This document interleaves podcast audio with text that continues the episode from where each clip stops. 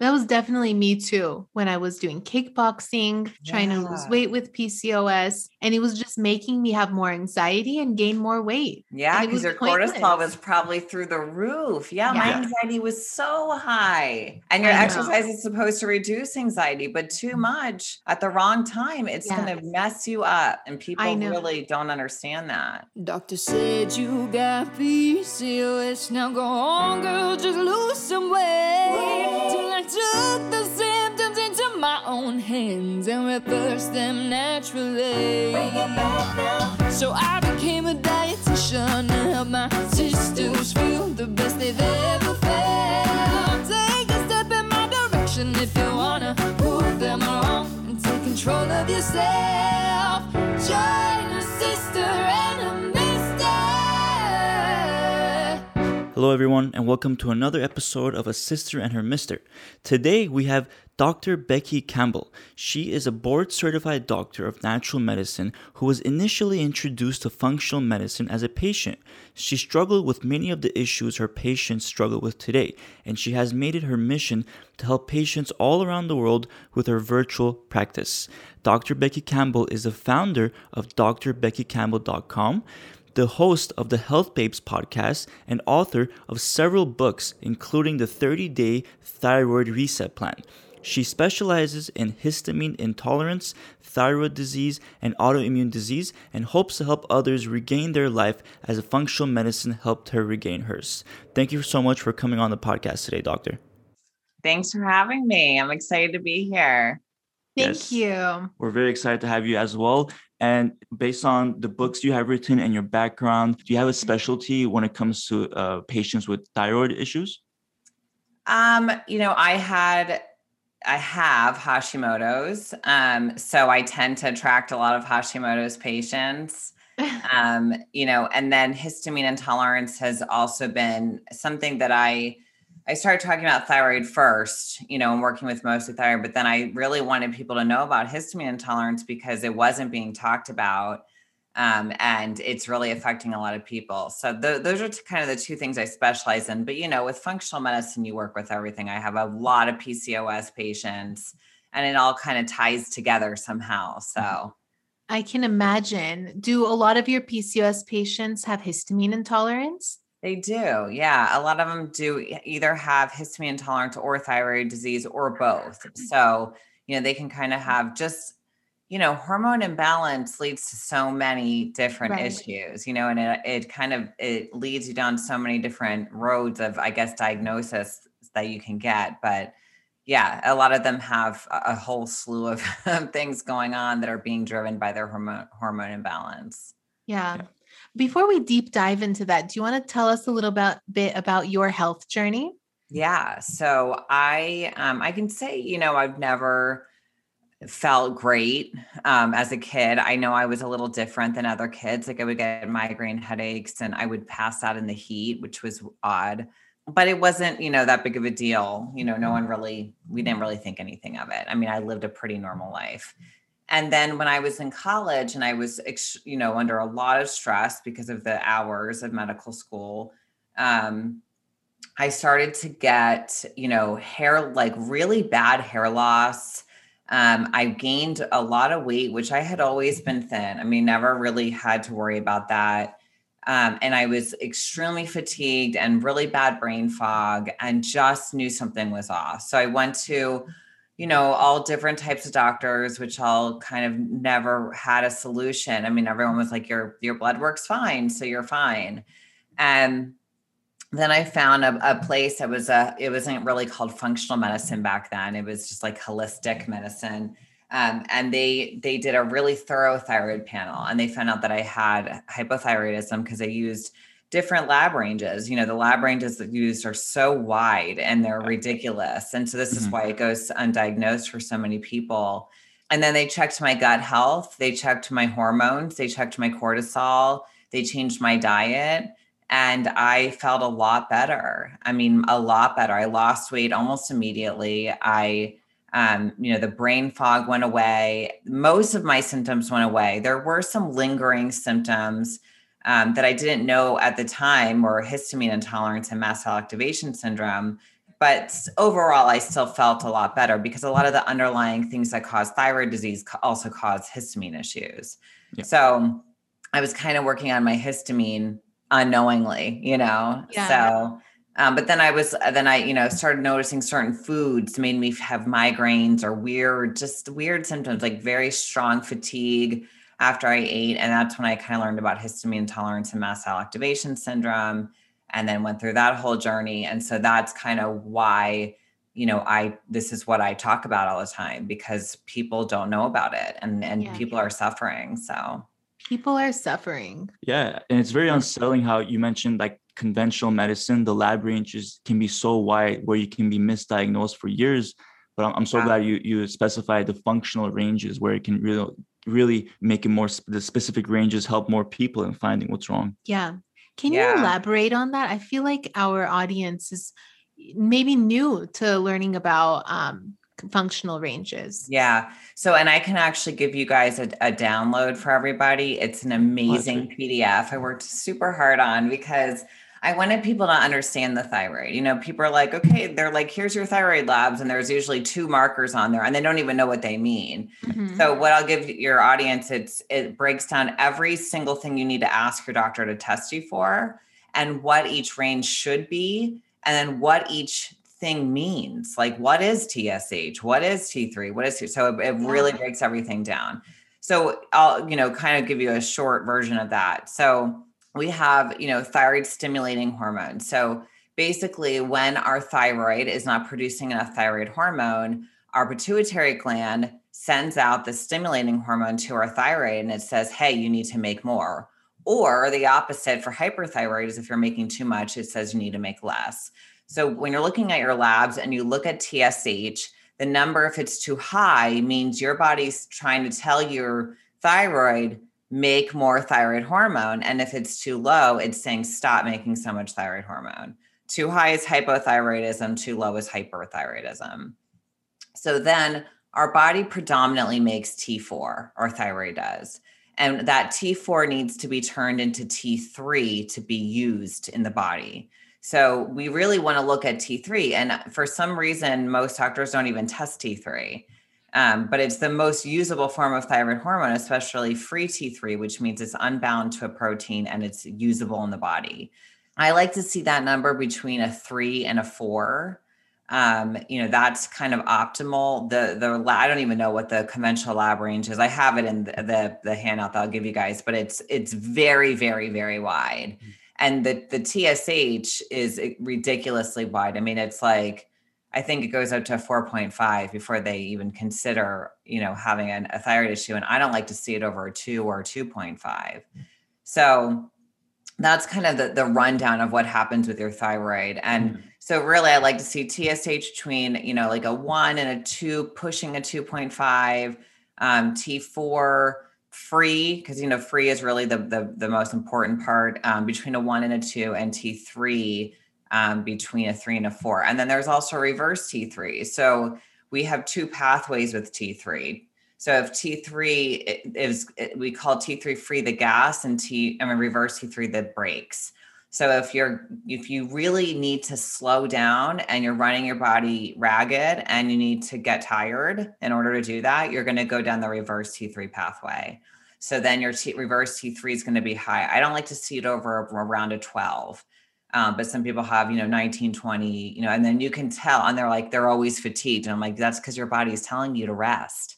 Yeah. Those are kind of the markers that people don't really look at. And then there's the antibodies. So we have um, thyroid peroxidase antibodies, which is the most common diagnosis tool for Hashimoto's syndrome. And then there's um, thyroglobulin antibodies too. So I look at both.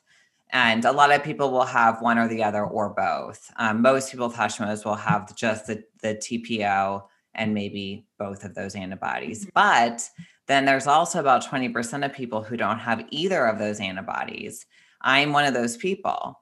So my Hashimoto's went undetected for a long time. And it wasn't until I got a, an ultrasound on my thyroid that we could see it. And you can see it. It's like lumpy, bumpy. That's what it looks like. It's like peaks and valleys. So sometimes you can't tell on blood work, but but most of the time you can. So those are, you know, in, in the list I give you guys, you'll see what you should be asking your doctor. Yeah. yeah. And for anyone interested, we'll include that downloadable PDF in the episode description. So feel free to check that out to, to access that.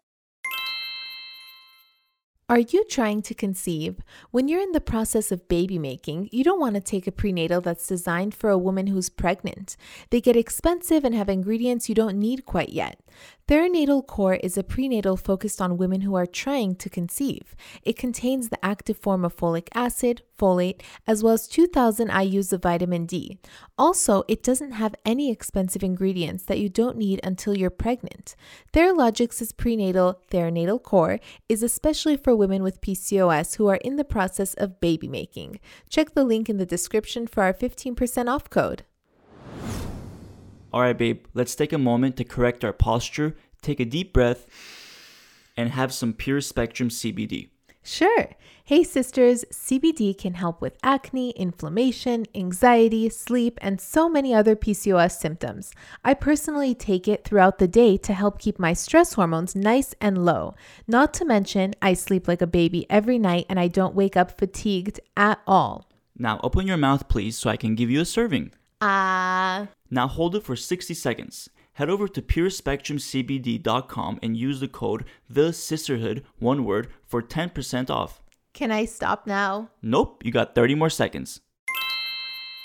And speaking of the thyroid, could you uh, touch on your book, the 30 day thyroid reset plan? Yeah. You know, since many women with PCOS do struggle with the thyroid, it's like uh, one, one of the four types that we talk about. Yes. Yeah, and I don't He's know getting the book. Thyroid, so oh. I'm going to grab my book. But so this is the first book of. So this is my 30 day thyroid reset plan. Mm-hmm. Um, gorgeous! I love the cover. Thanks. And what I tried to do was really dig in to what um, not only what it what is the thyroid, what does the thyroid do, and why is it so important, but what causes thyroid disease? Like what are these underlying factors? You know, and there's a lot of them. And then and they're in functional medicine they're the underlying causes of a lot of different things. So it, uh, there's a lot of overlap. And then I, I, you know i wanted to give a plan for people to know like how do you do you heal your thyroid with food? Like you know really it's it's important taking out anti or taking out inflammatory foods yeah. You know, that's really important. Gluten is extremely important if you have a thyroid issue because your body mistakes your thyroid gland for the gluten and your body attacks your thyroid when you eat gluten a lot of the time. Yeah. And people don't really understand how serious that is, but it, it actually really matters. So I kind of just go through a whole food plan. I give you know, I talk about makeup. I mean, you know, you guys, I'm sure, talk about estrogen dominance a lot, having a PCOS um, you know, specialty and makeup is and, and and our household cleaning products and all that stuff plays such a huge role in what happens with our hormones. And yeah. you know the more estrogen you have the more um, present your thyroid is to your immune system. So your body actually attacks your thyroid more the more estrogen that you have. So you know there's just a lot and then it, with estrogen dominance there's pcos with a lot of people there's and then it drives histamine with a lot of people and histamine and the thyroid drive each other. So there's just so much overlap. So with both of my books i really tried to explain what everything is explain in detail what you should be eating for each thing um, and i try to focus on what you should eat not you know make you feel like you're not able to eat a bunch of stuff and then just kind of tell you all the other natural things you could do to to help your body you know reducing stress mm-hmm. is really important. It's so important with everything including pcos you know if you're walking around stressed all the time you're you're definitely not going to have a good hormone balance. So you know i kind of dig into all of that in, in in all of my books. And do you have like recommendations on exercise to deal with the stress and different factors with with the thyroid yeah. So I I think that our body is really good at telling us what it likes with exercise. So an example is I used to go to Orange Theory when I was not completely well and I would have to sit in my car for 30 minutes before I could even drive away. so obviously my body was like recover. This isn't right. Yeah. So your body you should feel good after you exercise. I mean, right. maybe you you push yourself and you're like, whoo, you know, you feel a little winded or something, but you shouldn't be dizzy and having to sit down and not able to drive or whatever So our body is very, very good at, at telling us what it likes, and our body changes that through time. So sometimes you can do more aggressive exercise. It depends on where you are with everything. And sometimes you have to be really gentle. You have to do yoga and Pilates and walking and swimming, whatever it is. And that's okay. But I always believe you should be moving. I don't think that you should ever stop moving. I just think you need to listen to your body to find out what the right type of movement is for you at the time. Yeah, I'm with absolutely you. agree. Absolutely agree. Especially when a lot of women with PCOS, like they're really told to work out super hard and like just focus on burning calories and trying to eat less and all this. They do the workouts and they wake up the next day feeling like very fatigued, like uh, you know, uh, headaches, just basically not able to get out of the bed, and it's just like all these issues. Like it's creating the cycle. And your cortisol goes higher when you work out. Right. And Mhm. so with PCOS, one of the biggest issues is weight gain, right? And so cortisol makes you gain weight. And Mhm. so if you're pushing your cortisol too high and you're doing what your trainer who's completely uneducated in this is telling you to do because they think you're going to burn more fat, you're actually going to mess up your hormones even more and you're going to gain more weight. And that actually happened to me when I was going through when I first before you know before I realized I had a thyroid mm-hmm. issue, I was working out 6 days a week, 2 hours a day and you know running six and a half miles a day and and I was gaining weight. And I'm mm-hmm. like, why on earth am I gaining weight? And it was because my cortisol was too high. And I was pushing my cortisol higher by by training so hard. Yeah. Oh my gosh. And research has shown that high levels of cortisol can lead to weight gain, especially in the in the midsection. So there's research is showing that, and it makes sense too when you think about it. You know, if the body is under a lot of stress, if it thinks that there's a lot of you know uh, env- uh stressful environmental factors, it's gonna want to retain weight because it's trying to survive. It's like a surviving mechanism. Why would it Exactly. want to lose weight in that in that situation? So yeah, that was definitely me too. When I was doing kickboxing, trying to lose weight with PCOS, and it was just making me have more anxiety and gain more weight. Yeah, because your cortisol was probably through the roof. Yeah, my anxiety was so high. And your exercise is supposed to reduce anxiety, but too mm. much at the wrong time, it's going to mess you up. It's and people really don't understand that. People also get addicted to the exercise. So, for example, they get addicted to that adrenaline rush of, you know, running or kickboxing, and Yeah. they mm-hmm. don't believe that, like, they don't feel good because Yeah. afterwards you don't feel good. Maybe during you're and, yeah and we're also rush. we're also all led to believe like you have to sweat you have to like be out of breath your heart has to be pounding in order to actually lose weight and exercise to your best which is not really the case like Yeah. you can still li- lift light weights in a controlled fashion you can Mm-hmm. still do like a steady jog instead of sprinting there's all these like factors we can change and yeah. it's the thing is it's like thinking more about long-term results instead of short-term results that's where like i think um a lot of like you know trainers especially like online they'll tell you you do this you do that you'll lose weight in two weeks but that's like really not a, a you know No. a long-term goal it's more like these short-term things that make it harder for people to actually succeed Yeah. Well, it's like the Exactly. show The Biggest Loser. I mean, I Yeah. don't I, I don't think any of the people on that show have maintained their weight loss because they were under such intense diet and exercise protocols yeah at such a short amount of time. It completely ruined their bodies. Yeah. And they've they've I've watched, you know, documentaries on the people on that show and they've that's what they've all said and they, they have they can't lose weight anymore. So and that's the that's the problem. It's hard you know there is no cookie cutter approach and Yeah. everyone's different. So some people do do really well with high intensity but a lot of people don't. And you know i'm one of those people who i get bored if i'm doing a slow workout. Like I, yoga is torture to me. So Uh-huh. you know but i and i love to run because it's like therapy for me mentally but i have to know when i can run and when i can't and i have to know when i have to do yoga versus running i'm more of like a weightlifting and running type person than yoga um but i know that if i'm you know in a certain place like let's say i'm under an enormous amount of stress maybe like a bunch of supersets isn't the best idea maybe Yeah. i do resting in between sets and I do lighter weight and then uh, that's okay and I feel good after. So that's why I love our the built-in mechanism in our body that tells us this is not the right exercise for you at the time at all. Mm-hmm. Absolutely. Exactly. absolutely Well, I loved how we touched on some, you know, uh, tips to help with anyone with the hypothyroid or hyperthyroid.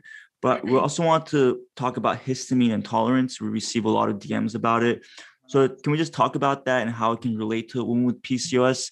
And to be yeah. honest, personally, like I'm not really up to date on the histamine tolerance. I always ask yeah. Colleen, what is that specifically? so yeah, if you could give us like a explanation of it, that'd be great. So let me explain histamine first, because people think histamine's a bad thing, just like they think cortisol is and estrogen, and you know, it's just too much as something is a bad thing. So histamine is a part of our, you know, it's a built-in mechanism with our immune system where if we have a pathogen, you know, it's it dilates our blood vessels, it causes inflammation and allows our white blood cells to come in and attack that pathogen. So it's a good thing. And then it also is involved in digestion. It helps deliver messages from between our brain and our body. So we want histamine. But mm-hmm. what happens is a lot of people can't break down histamine. So they're producing this histamine. The histamine comes in to do its job. And then instead of breaking down with these enzymes that are supposed to break it down, it's not being broken down. So then it's getting into all the receptors, the histamine receptor sites, which are all over the body. And then they're getting all various symptoms. I mean, from anxiety to vertigo to migraines to, you know, eczema, hives, anxiety, fatigue, you name it. I mean, it, it literally, um, you know, what, what am I uh, um, not not PCOS, but um, what am I trying to say with the uh, oh I'm drawing oh I see interstitial cystitis even is is a big thing I see with it. Um, so when it comes to PCOS, you know specifically, so typically histamine, you know, the more histamine we produce, the more estrogen we release, right? And the more estrogen we release, usually the less progesterone we release. Mm. And then the less progesterone we release, the we decrease the enzyme. It's called DAO. It's um, the enzyme that breaks down histamine. So it's this vicious cycle of excess estrogen, lowering progesterone, decreasing that enzyme that breaks down histamine, causing us to have more histamine, which is causing us to have more estrogen and over and over and over. Yeah. So with people with PCOS, estrogen dominance can tend to be an issue and they tend to have lower progesterone. And so that is where the two can tie together. Wow. Yeah, that was great. That's a great explanation. Mm-hmm. so what are some of the things that we can do to reduce histamine? So, number one is we want to reduce the histamine from our food because we have histamine in our body and then we have foods that are high in histamine. So, this is not something that should be um, a permanent lifestyle change for everybody. But in order to first attempt to lower histamine, you want to get the high histamine foods out. So, those are foods like fermented foods um, because they actually produce they have a bacteria that produces histamine in them so mm. that's you know going to give you a lot of histamine. Aged foods like aged meats aged cheeses believe it or not citrus fruits and for some people they don't bother them but some like a lemon will but a lime won't.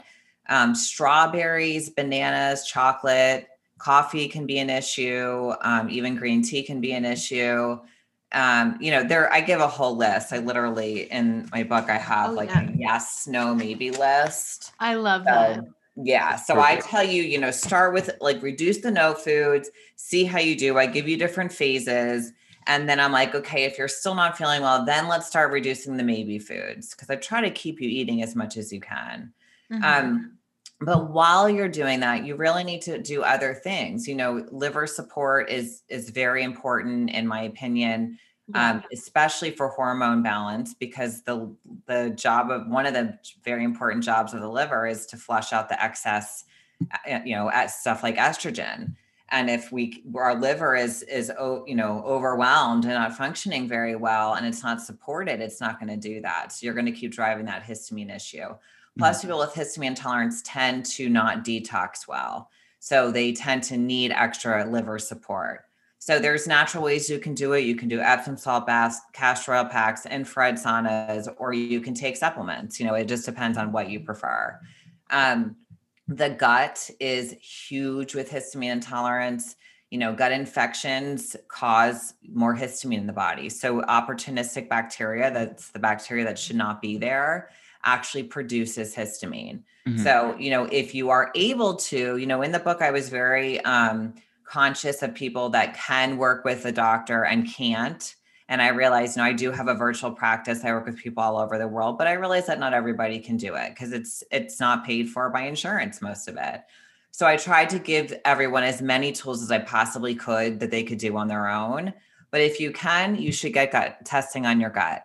If Mhm. you can get testing on your gut and you can heal your gut, oh my gosh. I mean, the things that Yeah. change in your life are enormous. Yeah. Absolutely. So that I do, I love the Dutch test. Um, I use that to look at cortisol and to look at the sex hormones. And then, you know, we work on different things to balance that out. So that's really how you handle histamine intolerance. So, you know, once you kind of have, like, we have this thing called the histamine bucket, which you can use for different scenarios, inflammation, whatever.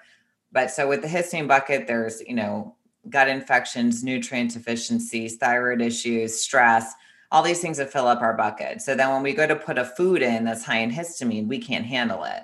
So then we react. So what we want to do is work on that bucket. We want to empty out the bucket and then you should be able to start eating higher histamine foods again because many high histamine foods are really have a lot of nutrition, you know, nutritional value.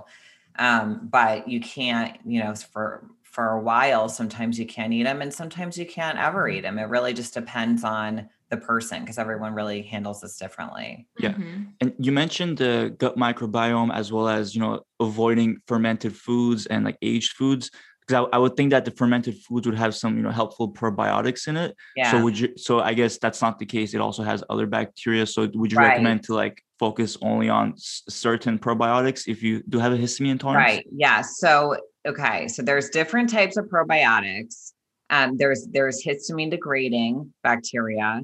Mhm. So those are like the bifidobacterium, um, infantis, longum, um, the lactobacillus plantarum, Saccharomyces boulardii, uh, lactobacillus rhamnosus, which is a really, really good one to help degrade histamine. Those are the ones that you want to focus on.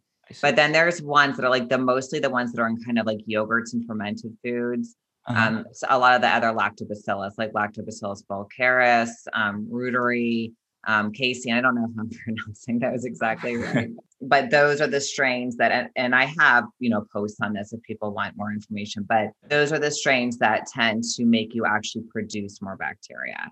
So those are, you know, that's why you have to even be very careful with taking probiotics. You can't just take any probiotic when you have histamine intolerance. There's um, probiotic histamine X from the company Seeking Health. I really like that one. It's actually just filled with the histamine degrading bacteria.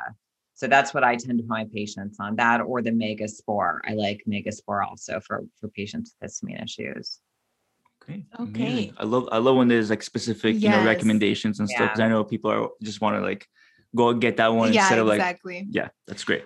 I want to go back for a second uh, to when you were talking about liver detox Mhm. and some of the things we can do. Because I love what you said Epsom salt baths. So Yeah. these are great, actionable next steps for sisters with PCOS Yeah. because yeah, many of us need help with our liver health because of insulin Right. resistance, making us have fatty liver or whatever it may be. The liver, like you said, needs to function properly and detox our hormones. So, what are some of the things, um, if you want to repeat yourself, that help with Sure. liver health? So I would say if you're going to do um, dry brushing is really good. Um, and that's, you know, a specific brush you just brush your skin with. And the reason is, is because our body uses our skin to detox when our liver is, is congested. So we want to be able to get, get it out. So the toxins that are trying to come out, we want to get out. That's why we want to also make sure we're going to the bathroom.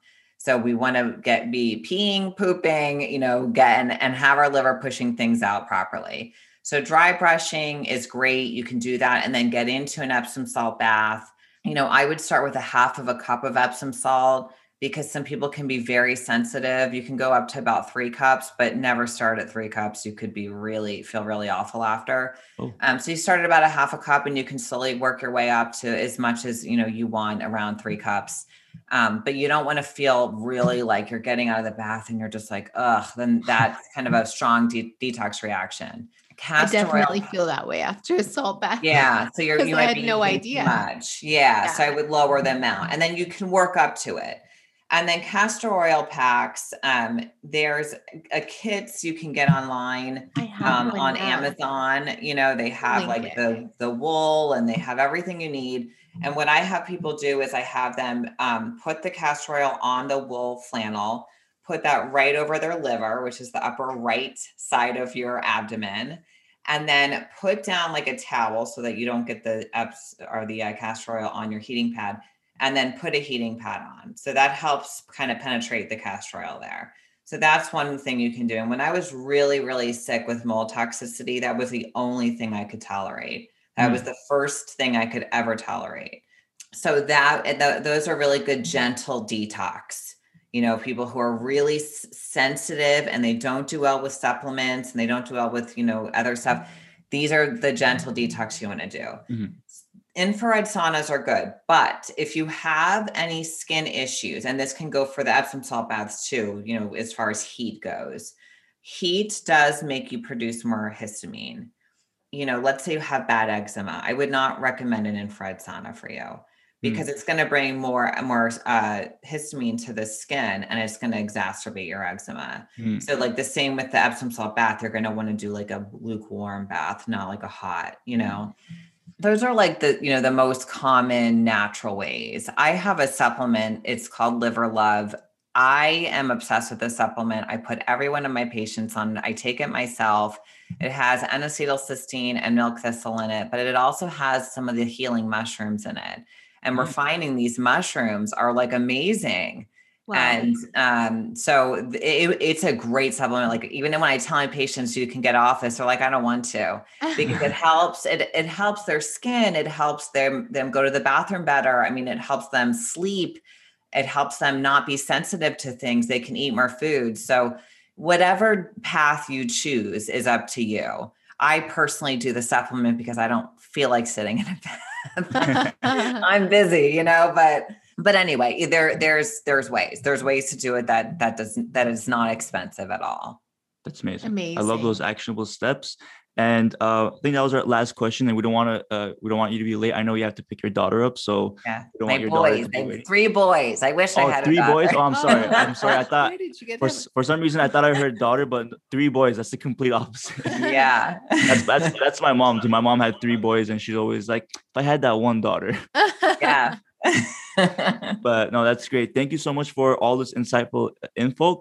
If people want to reach you, if people want to work with you virtually, as well as get access to your podcast and stuff, could you let them know where they can find you?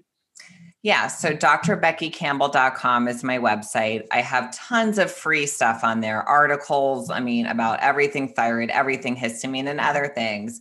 Um, I have my guides on there. I have my histamine guide. I have my thyroid guide on there. There, you can schedule a consultation on there. That's you know th- that's kind of where everything lands. And then my podcast is called the Health Babes Podcast, and I'm going to have you guys on there tomorrow Yes, Yes. exactly. and um and then i'm mostly active on instagram so just at dr becky campbell awesome. Awesome. We'll put all that in the episode description, and everyone stay tuned for our episode as well on the Healthy Babes podcast. Thank you so much, Doctor. Thank you so much you, for guys. Us. yeah thanks Talk for having me soon.